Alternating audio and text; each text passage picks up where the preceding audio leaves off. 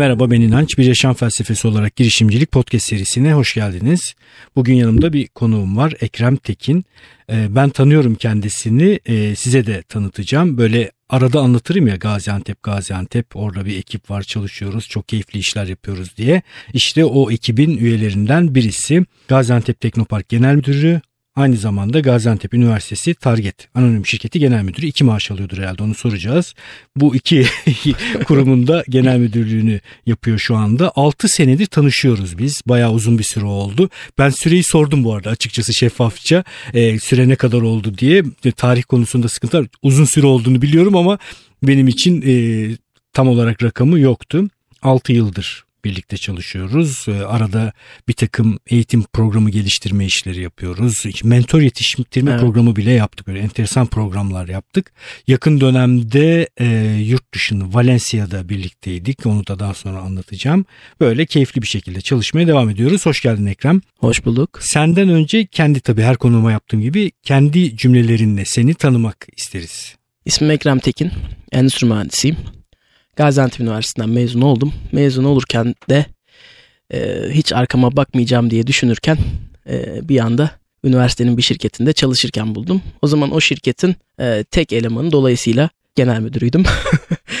Daha sonra şirket büyüdü. İşte son iki yıldır da Teknopark'ın da genel müdürlüğünü yanında yürütüyorum kamuda çalışmanın tadını çıkartıyoruz. Tatlı bir tarafı var Çok. ama acıları da var bu arada. ben acı taraflarını da deneyimlemiş bir insan olarak on, o taraflarını çok biliyor e, podcast'i dinleyenler. Sen de bir podcast dinleyicisin bu arada. Evet. Ve de şöyle bir dinleyicisin. Onu da ben burada podcast'te söylemiştim. Gelen e, bir takım başvurularda e, referans vererek podcast bölümü öneren bir dinleyici. Evet. Yani geliyor mesela e, bir başvuru yapmak üzere projesini getiriyor aday. Şu şu şu bölümleri dinle ondan sonra seninle daha iyi bir konuşma yürüteceğiz diye. Çok teşekkür ediyorum. Bu çok önemli bir destek bu arada. Ee, öğrencilere yayılmasına da destek oluyor. Ben sorarak başlıyorum o halde yani e, sorulara. Olabilir. Yani bu e, referans vererek paylaşma olayı gerçekten benim de hayatımı çok kolaylaştırıyor. Çünkü e, öğrenci arkadaşlar ya da e, tanıdık arkadaşların e, önerdiği kişiler bir takım sorular soruyor ama aynı şeyleri de e, söylemek istemiyorum sürekli. Güzel ben bant kaydı olarak Gayet yardımcı olurum. Gayet iyi yapan birisi var. Direkt bölüm adı söyle gönder.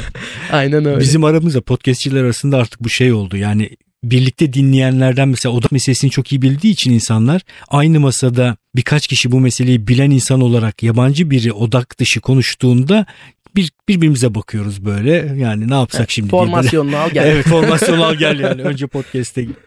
Evet şimdi sorularım var. Hmm, insanların e, teknoloji transfer ofisi ile ilgili zihninde muhtemelen bir sürü soru var. Bizi dinleyecek olan akademisyenler var, öğrenciler var, girişimciler var.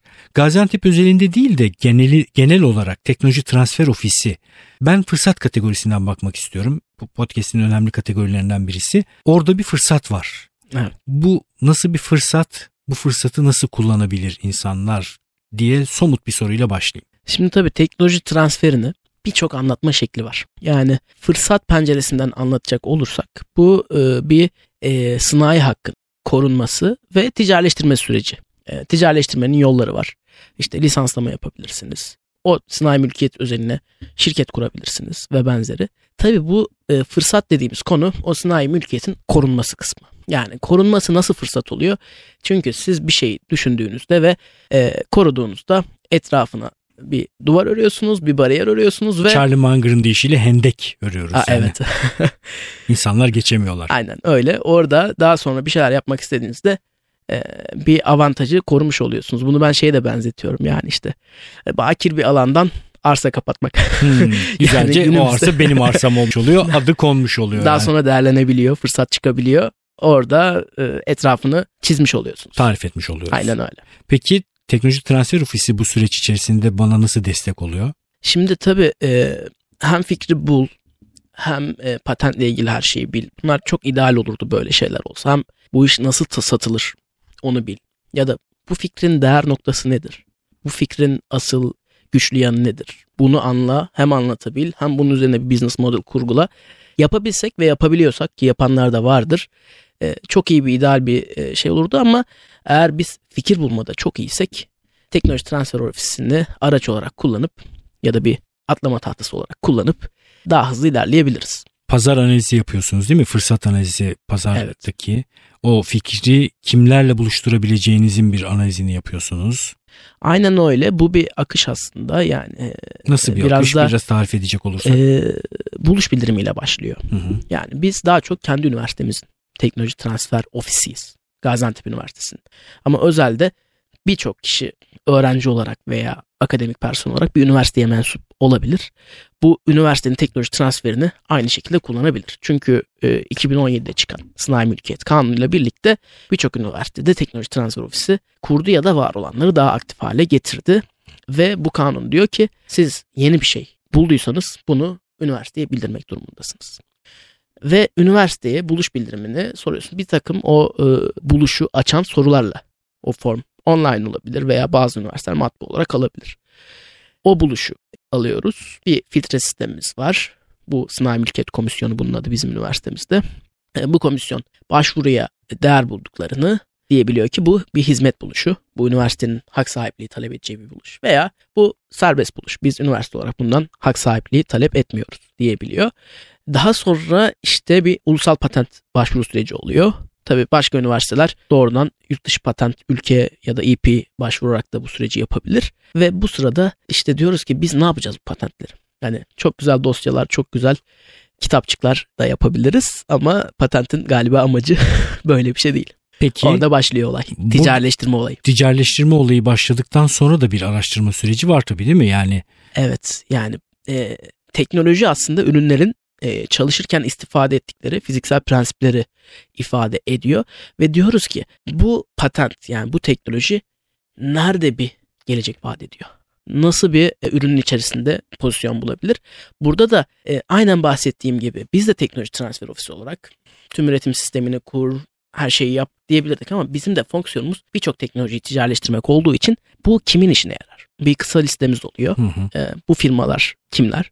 Ve Türkiye'deki... Orada e, Gaziantep içinde mi kalıyorsunuz peki? Hayır tabii ki çünkü teknoloji o kadar asimetrik bir alan ki yani e, bizim bizden çıkan teknolojilerin Gaziantep'te karşılık bulması diye böyle bir küme eşleştirmesi yok. Sizde öyle bir şartınız hani, yok. Öyle bir şey zaten mümkün değil. Yani bilim ve teknoloji o kadar geniş bir alan ki nerede dünyada nerede bunun karşılığı olabilir? Dünyada e, doğrudan yapmak isteriz ama belki ofisin 5 e, yıllık planları içerisinde olabilir. Daha çok Türkiye'de bunun çok ticaretleştirebilecek olan birileri var. var mı? Evet çok ciddi bir çalışma. Hakkıyla yapıyor musunuz? Gerçekten aklıma gelen ilk soruyu soruyorum. Çünkü yani Türkiye'deki belli bir teknolojinin potansiyel olarak kullanılabileceği hayal e, yerleri ve durumları hayal etmek demek bu. Oradaki imkanları bilmek demek. Baya böyle hem veri tabanı işi hem de hayal işi. Evet. Bunu eğer raporlarla veya kendi ofisimizin birikimiyle yapmak zorunda kalsaydık gerçekten çok zor olurdu. Hı hı. Ama e, biz daha kolay ve daha tembel bir yöntemi tercih ediyoruz. Soruyoruz. Hocaya soruyoruz. Hocam sen böyle bir şey yapmışsın bu kimin işine yarar? O ile ilgili hocanın e, söylediği bir kimse varsa için, veya hikayede böyle hani buluş nasıl aklına geldi derken hikayede bulduğumuz noktalar varsa biz bu sefer kazmaya başlıyoruz. O noktalardan bir şey yakalamaya çalışıyoruz. Çünkü o sektörün uzmanlık bilgisine ya da her sektörün uzmanlık bilgisine sahip Tabii. olmanız gerekir ve bu mümkün değil. Ee, biz e, böyle bir yöntem izliyoruz. E, tabii hazırda işte çok meşhur danışmanlık şirketlerinin rapor veri tabanlarına üye olabilme şansınız var ve bunlarla ilgili bizim e, erişebildiğimiz veri tabanları da var. Veya istediğimizde hani araştırabildiğimiz yerler var ama arayıp sormak daha güzel oluyor çünkü aradığınızda iki kazanç var. Tabii. Bir bilgiyi alıyorsunuz. İki o kişi size diyor ki şuraya doğru git. Evet. Yön çizmiş oluyor. Ve birinci temastan sonra başka yönlerde, seçeneklerde keşfedebiliyorsunuz. Şöyle bir şey yapabiliyor muyuz? Bu e, sizin şu yakın dönemde bu süreci işlettiğiniz fikirlerden birkaç örnek paylaşma ihtimal var mı? Yani parlak örneklerden bir iki tanesini. Şimdi burada Sonuçta korunmalı e, fikirler yani. Korumalı ama yani ticari fikirlerde dahi e, Türkiye'de insanlar e, yani kazandığını da çok bilinmesini istemiyor. Hı hı. Veya az kazandığını da çok bilinmesini istemiyor. Hı. Ondan dolayı e, biraz genel üzerinden bir teknoloji vardı şöyle oldu diyerek anlatsam. olur, olur. Ben zaten işin maddi kısmını değil de fikir ne, buluş ne, nasıl bulunmuş, Aa, olur. E, nerede fayda üretti bu gibi şeyleri merak ediyorum aslında. Olur. Maddi boyutuna hiç girmesek de olur. olur. Yani Yani Bayağı ciddi kazanmıştır sonuçta. e, yani ciddi kavramı belki sizin için çok ciddi değildir. Bizim için, memurlar için. Ve Biz oraya şimdi hiç girmeden Ya, öyle ya, bir ya. çerçeve çizelim. Şimdi e, iki çeşit buluş var bana göre. Biri ya ben şunu aşmak istiyorum, şu problemi çözmek istiyorum diye yola çıkılan buluş. Biri de ya ben bir şey buldum ama Ne yapacağım bu, bunu? bu birinin işine yarar mı? Bu noktada Bu, olan. bu Bu güzel galiba iyi bir şey yani. oldu yani. Ama ne işe yarar bilmiyorum buluşları. İkisinde de büyük potansiyel olabiliyor. Bir şey beni buldu oluyor ikincisi yani. Aynen öyle. Bunu şöyle kullansak nasıl olur? Bunu Evet. böyle yapsak nasıl olur? Olabiliyor. Yani çok farklı bir yola giderken yolda bir şey bulabiliyor. Öyle çok ilginç e, hikayeler çıkıyor. E, ama daha çok bilimsel bir çalışma sürerken bir şey çıkıyor ve ya bu bir şey bir şey diye anlatmak durumundayım. Mecburum kusura bakmayın. Bir şey çıkıyor. Daha sonra biz hocaya diyoruz ki yani bir şey çıktığını da anlamak için tabii ki sormamız gerekiyor. Ya hocam sen şöyle bir proje yapmışsın. Buradan bir şey çıktı mı? Aa aslında olabilir cevabını almak çok da olası. Çünkü kimse bir şey bulduğunun çok farkına varmayabiliyor. Ya da sen şöyle şöyle bir doktora öğrencim vardı. O da böyle böyle bir çalışma yapıyordu. İşte üniversiteden de böyle bir altyapı almışsınız. Orada bir şeyler var mı? Aslında bir Siz bayağı proaktif aramaya da geçmişsiniz yani. öyle yapmak zorundayız. Öyle yapmazsak e, bulduğunu bilmiyor. Tabii. Ya da işte e, benim eşimin bir örneği var. Hani bir araba aldığınızda etrafta o arabadan ne kadar çokmuş dersiniz.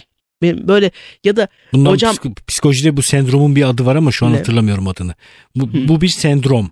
Yani o Ha. anda gündeminde olan e, veri tipini çok sık rastlıyor olman. evet yani aramanın bulmanın yanında bunu da yapıyoruz yani. Hocam buluş yaptın mı? Yani biliyoruz yani ikide bir birine buluş yaptın mı diye sormanın e, çok bir anlamı yok belki ama hani Bilir şeyler bu arada. ya ben buluş yaptım diye böyle öğleden sonra seni arayabilir. Böyle şeyler de var. Yani hani biz bunları deniyoruz. İyi Orada oluyor. tabii başarı öyküleri de bu arada yayılmaya başlıyor diye tahmin ediyorum. Yani yan masadaki arkadaşının buluş yaptığını ve bunun bir işe yaradığını, ticarileştiğini görünce insanlar en güzel pazarlama değil mi? aslında gerçekten öyle. E, veya şey de olabiliyor yani ben yapmadım ama arkadaşımda bir şey var.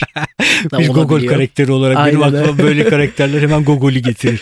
Yani bende yok buluşum arkadaşımda bir var. Aynen öyle o, o çıkıyor. E, oradan e, buluş geldikten sonra biz diyoruz ki yani bu buluş e, şu üründe olabilir. Bireysel tanıdıklardan ya aracı bulmasını istiyoruz ya bir birini bulmak istiyoruz. Önce bir sunumumuz var. Firmaya diyoruz ki bizde iki yöntem var. Hani teknolojilerin senin ihtiyacın zaten var. Yeni teknolojiye ve üst teknolojiye. Hatta pazarda sana ayrılmış bir alana, sanayi mülkiyete iki yöntem var. Ya senin aklında çözüm varsa onu beraber çalışabiliriz. Ya da bizim rafta hazır çözülmüşleri var. Onu çıkarabiliriz. Onlardan bir tane size sunabiliriz diyoruz. Daha sonra buluşçuya biz şunu çok söylüyoruz yani.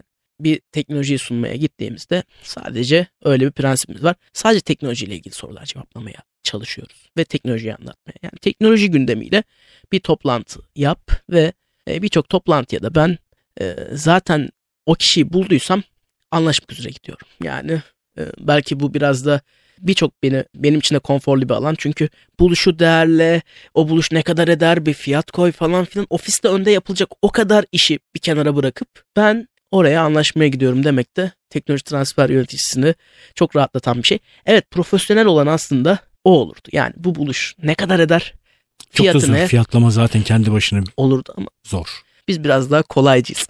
Zor zor gerçekten fiyatlama yani bilim Evet. mi sanat mı diye tartışılıp durur Ee, gerçekten zor. Peki şeyi sormak istiyorum bana çok gelen sorulardan bir tanesi siz fikir koruma işleriyle de uğraştığınız Evet. için fikrim çalınır mı birilerine danışayım mı sorayım mı bilemiyorum oraya göndereyim mi orada çalınır mı bunlara nasıl yaklaşıyorsun yani ne diyorsun? Şimdi e, fikrin e, çalınması bir fikri mülkiyet hakkının çalınması konusu ve fikrin çalınması konusunu ayırmak istiyorum. Zaten fikri mülkiyete tabi bir konu değilse ayrı bir konu ama tabii sizden önce gidip birinin bunun patent başvurusunu yapma riski varsa e, orada çok dikkat etmek lazım. Çünkü e, o yolu tamamen kapatabilir. Yani koridor oyunu var belki biliyorsunuz. Harika bir oyun bence. Sınai mülkiyeti çok iyi anlatan konulardan bir tanesi. Ya patent başvurusunu yap Hızlıca. e, hızlıca yap ya da e, Patente Yani- alınamayacak bir fikirse patent alınamayacak bir şeyse zorlanmaya başladım Evet. şimdi. güvenilir insanlarla çalış. Ben şöyle diyorum yani oturduğun yerde o kadar muhteşem bir fikir bulma ihtimalin çok Evet. düşük. Onun için Evet. paylaş, anlat. Yani takip ettiğim e, Twitter'da bir takım işte alanında iyi girişimcilerin de söylediği bu fikir böyle çok abartılacak bir şey değil gerçekten. Yani tabii ki Evet. patente konu olacak yaratıcı, özgün girişimleri ayırıyorum. Onlar da böyle otururken akla gelen şeyler değil. Çok ciddi çalışmalar sonrasında akla geliyor. Evet. Ama Twitter mesela çok efsane bir fikir mi? 140 karakterle sınırlı olarak kendini yazı yoluyla ifade et. Bu fikir aklına gelse ne olur, gelmese ne olur? Sonraki o operasyon, başarılı pazarlama hamleleri, e, network'ün yönetilmesi, viralitenin yönetilmesi gibi bir sürü şey asıl mevzu. Evet. Ya da şey örneğini veriyorum ben. CEO hiç şunu duyduk mu? Bir sürü CEO transferleri oluyor. CEO'lara, genel müdürlere efsane paralar veriliyor. Yaratıcı olduğu için, çok iyi fikir bulduğu için birini arayanı duydunuz mu? Daha çok operasyon, karar alma kalitesi, insan yönetme ve kaynak yönetme kapasitesi, vizyon koyma gibi yetenekleri sayesinde alınıyor bu insanlar. Bu tarafta şöyle bir şey ekleyebilirim. Yani e, burada tabii biraz bilmiyorum taktiksel bir şey olacak ama fikri paylaşırken yapmış gibi paylaşmak. Daha hiçbir şey yapmamışsan dahi yapmış gibi paylaşmak iyi bir şey olabilir. Bir, sizin ününüz yayılır. Yani bir tanıdığım böyle bir şey yapmışlar. İkincisi onunla ilgili çok feedback alma şansınız olur o fikirle ilgili. Ve ya da ya bir arayıp seni şununla tanıştırayım deme ihtimali çok yüksek ve başladığını ve uzun süredir bu işin içinde olduğunu e, söylemek de çok önemli. Çünkü ben üniversitedeyken bir konuşmacı gelmişti. Demişti ki bugün blog yazmaya başlayın. Niye? Kaç sene önce bu? Bu çok yani e, 10. 10 üstünde. O gün blog üstünde. yazmaya yaş- başlayan biri olsaydı bu arada şu an efsane bir isim olmuştu. Bir de yani 10 yıllık blogger olacaktı. Evet. Dedi ki okul bittiğinde 4 yıllık blogger'ım diyebilirsin. Ben tabii kamuda çalıştığım Çok dönemde efsane bir fikir vermiş bu arada. e, blog yazamadım. Çünkü kamuda veya bir kurumda çalışırken bir şeyler yazmanız e, kurumun da e, söylediklerini yansıtıyor olarak anlaşılıyor. Hele bir yöneticiyseniz. Dolayısıyla bireysel olarak fikir e, paylaşmanız veya bir yerlerde bir şeyler yazmanız e, doğru olmuyor. Kurumu bağladığınız için kurumsal sorumluluk gereği. Bağlayıcı bir tarafı var tabii. Aynen öyle bir taraf var. Ama bu dahi bir işe yaramıştı ve bir trafik oluşuyor. Ve aslında söylediğin şey 3 yıldır böyle bir iş var. Ve herkes size o konuyla ilgili ulaşabilir. Yani o işi bir şekilde o minimum e, yeterli ürünü ortaya koymak da önemli ve koydum demek de önemli. Çünkü e, neden paylaşmıyorsun? Bir koymadın mı daha hiç başlamadın mı? Başla ve hani bir timer başlasın yani. Tamam. O çok önemli bence. Fikir aşamasında kalmasın. Ya bana ama çok enteresan şeyler geliyor. Yani yani sonuçta fikri çalınmasın diye soru sorduğu için fikirle dalga geçemeyeceğim ama Evet. dalgamızı da yine geçelim. Şöyle şey yani ne bileyim işte bir tane halı yıkama dükkanı açma fikri geldi aklıma. Halı çalarlar mı fikir mi acaba? Zaten tonlarcası var. Çalınmaz ayrıca yani. Ben onun çok dert edilmesi gerektiğini düşünmüyorum e, açıkçası. Gaziantep Teknopark Genel Müdürü Ekrem Tekin'le gerçekleştirdiğimiz sohbetin sonuna geldik ilk bölümünün. Bizim için çok keyifli geçti. Umarım sizler için de öyle olmuştur. İnançayar.com adresinden podcast sekmesinden artık yavaş yavaş eklenmeye başladı. 15. bölüme falan geldik. Çok yavaş ama geliyor. E, Bu bölümde adı geçen kitaplara, kişilere, isimlere, linklere ulaşabiliyorsunuz. Instagram üzerinden İnanç Ayar'ı takip ederseniz ben podcast'ten geliyorum derseniz ben de sizi eklemek isterim. Bana zaten her zaman e-posta gönderip soru sorabiliyorsunuz. Görüşmek üzere.